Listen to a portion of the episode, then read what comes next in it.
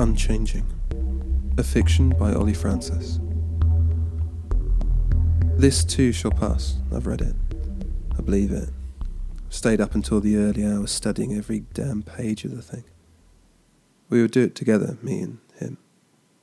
There's a kind of natural high, I suppose, late night, darkness outside, the desk lamps and coffee mugs.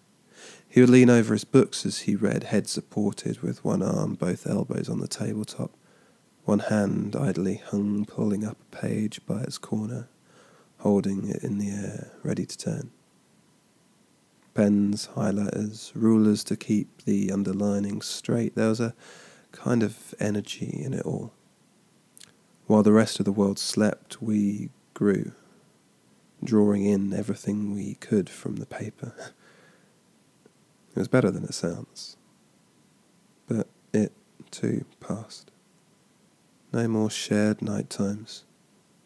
No more shared notes, just an empty chair where he had sat. They say eternity is a good thing.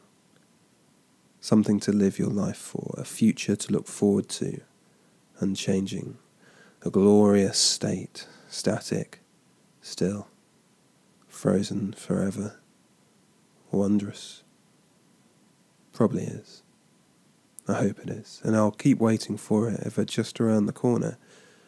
But sometimes, when I'm alone in bed and the dark branches tap at my window, I wonder if, even now, even if it happens right now and this world falls away into the forever and it starts right now, even then, I wonder if eternity will have begun too late.